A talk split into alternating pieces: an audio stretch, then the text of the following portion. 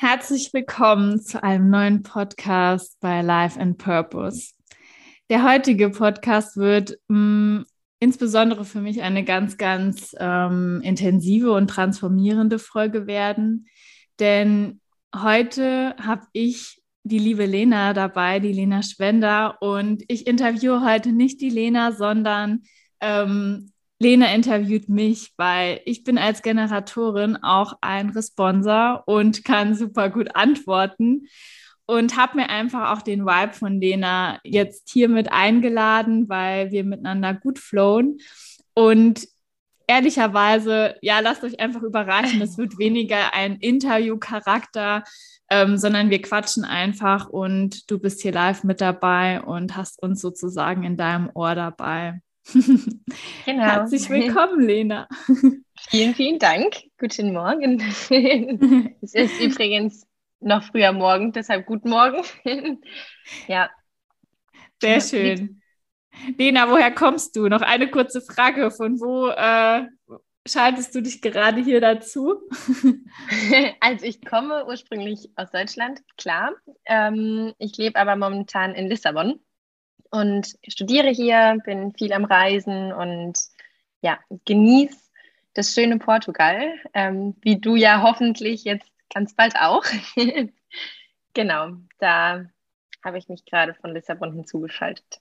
Ja, richtig cool. Also ich freue mich mega, dass du mit dabei bist. Und Danke. ich muss auch sagen, Lena und ich, vielleicht ganz kurz noch so zu unserer Story. Wir haben uns im Studium kennengelernt, ähm, im Bachelor. Und äh, unser Schwerpunkt war Finanzdienstleistung. Mm, und ich habe an Lena immer schon damals geliebt, die ja so ihr strahlendes, freudiges Wesen und sie hat einfach ihr Leben so ultra geliebt und gelebt und ich dachte mir so, wow, hey, und äh, ich war zu dem Zeitpunkt einfach auch noch in einem anderen Punkt in meinem Leben. Klar habe ich auch das Leben äh, gelebt, aber ich war schon sehr noch in mir selbst gefangen und dachte mir so, wow, super interessant. Ähm, vielleicht sollte ich da auch mal mich langsam hinbewegen. und ja, so finden wir die Menschen in unserem Leben und ähm, die Wege finden immer noch mal zusammen, wenn das Leben uns zusammenbringen soll. Mhm, und jetzt stimmt. sind wir hier zusammen heute und vielleicht ja. auch hoffentlich bald in Portugal nochmal. Richtig schön, richtig, richtig schön. Vor allem jetzt gerade, wo du das sagst, was mir gerade kommt, ich glaube so auch in den ersten Semestern, als wir zusammen studiert hatten, wir waren zwar eine sehr, sehr kleine Gruppe und wir waren auch alle sehr eng, also wir waren wirklich alle auch gut befreundet.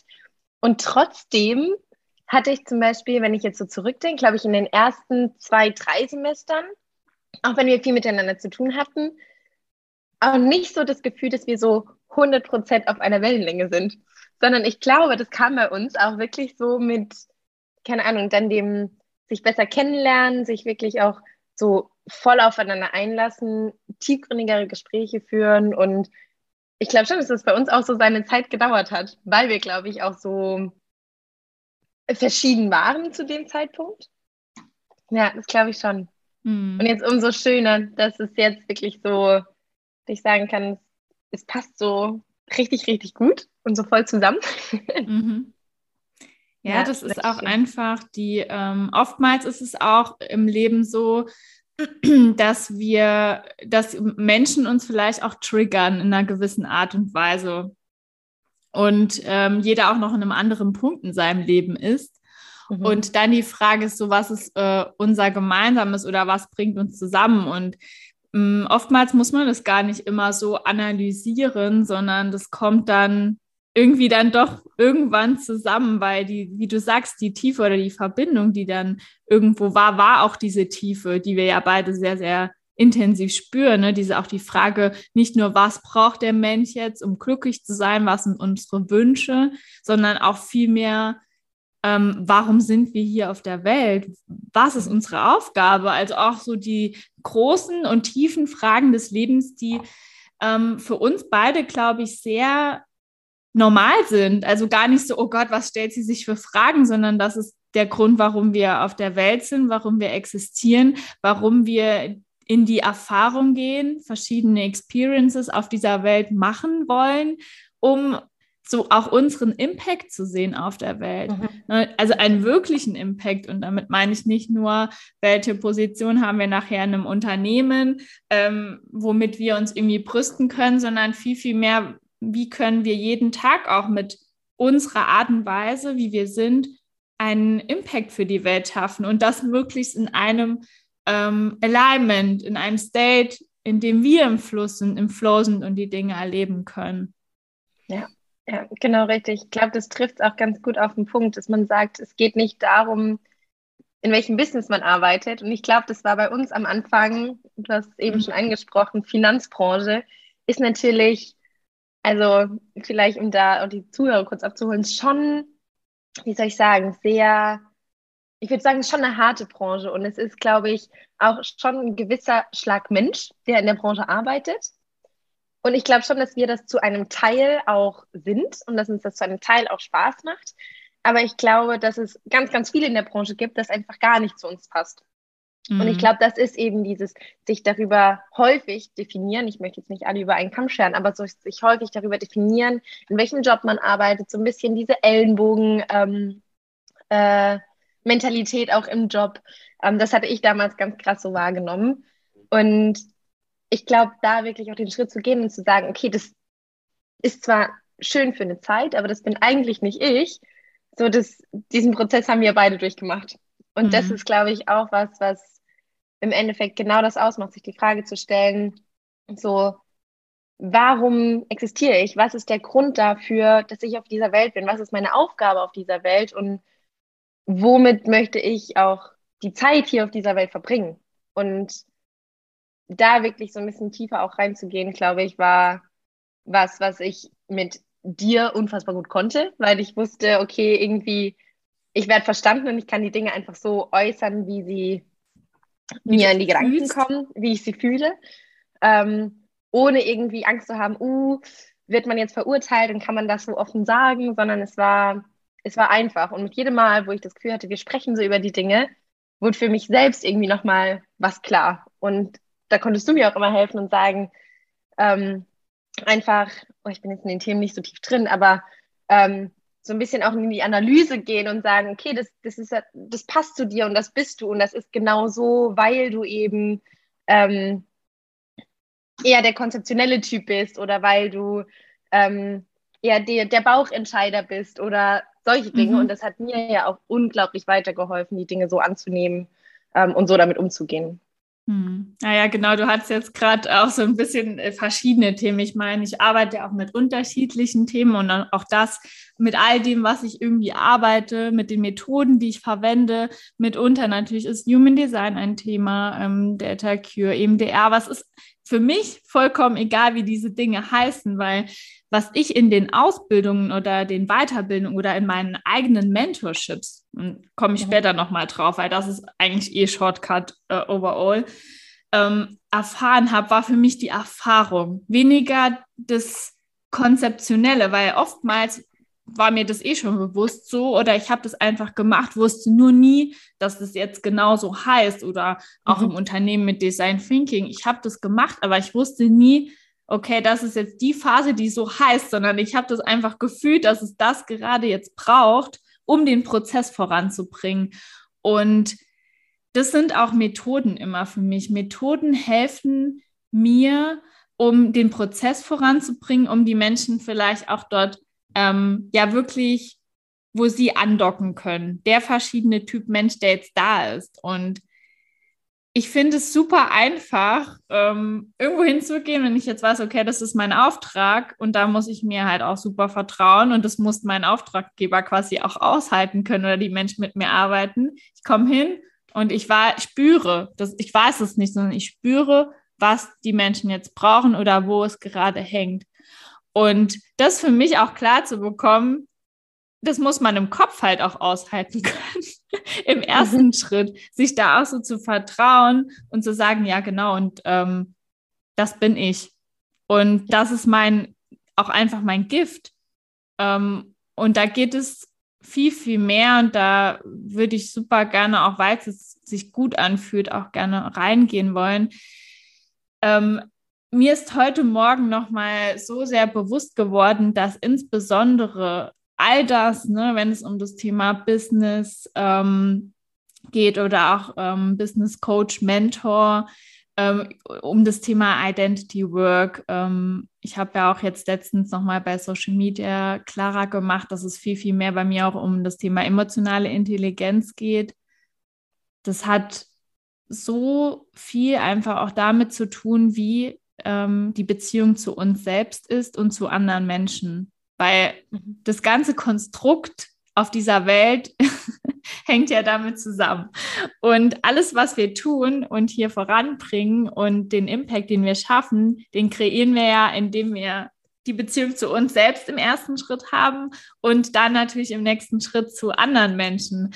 Und so simpel sich das auch anhört, aber genau das ist der Punkt, wo ich ansetzen kann. Es ist mir heute Morgen noch mal so sehr bewusst geworden, weil auch wenn es das Thema jetzt Business Mentoring zum Beispiel heißt, es ist nicht das ist mhm. klassische, die, das ist die Strategie, um dorthin zu kommen, sondern oftmals sind die Menschen tatsächlich zum Beispiel in ihrer Leaderrolle nicht davon gehemmt, dass sie fachliche Defizite haben, sondern meistens sind sie so sehr in dem Thema drin, da brauche ich kein Wort mit ihnen drüber zu sprechen. Die sind dort die Experten. Mhm. Aber was die Herausforderung oft darstellt, ist, was, wie ist die Beziehung zu mir selbst? Und damit meine ich, wie sehr kümmere ich mich auch wirklich darum, dass meine Energie da ist, dass ich vital bin, dass ähm, ich mir Zeit gönne für mich, um mich zu nähren. Mhm. Äh, da spreche ich von ganz simplen Dingen, die für mich schon so selbstverständlich sind. Aber rund um Gesundheit, Ernährung, Bewegung, ähm, in welcher Umgebung kann ich gut arbeiten?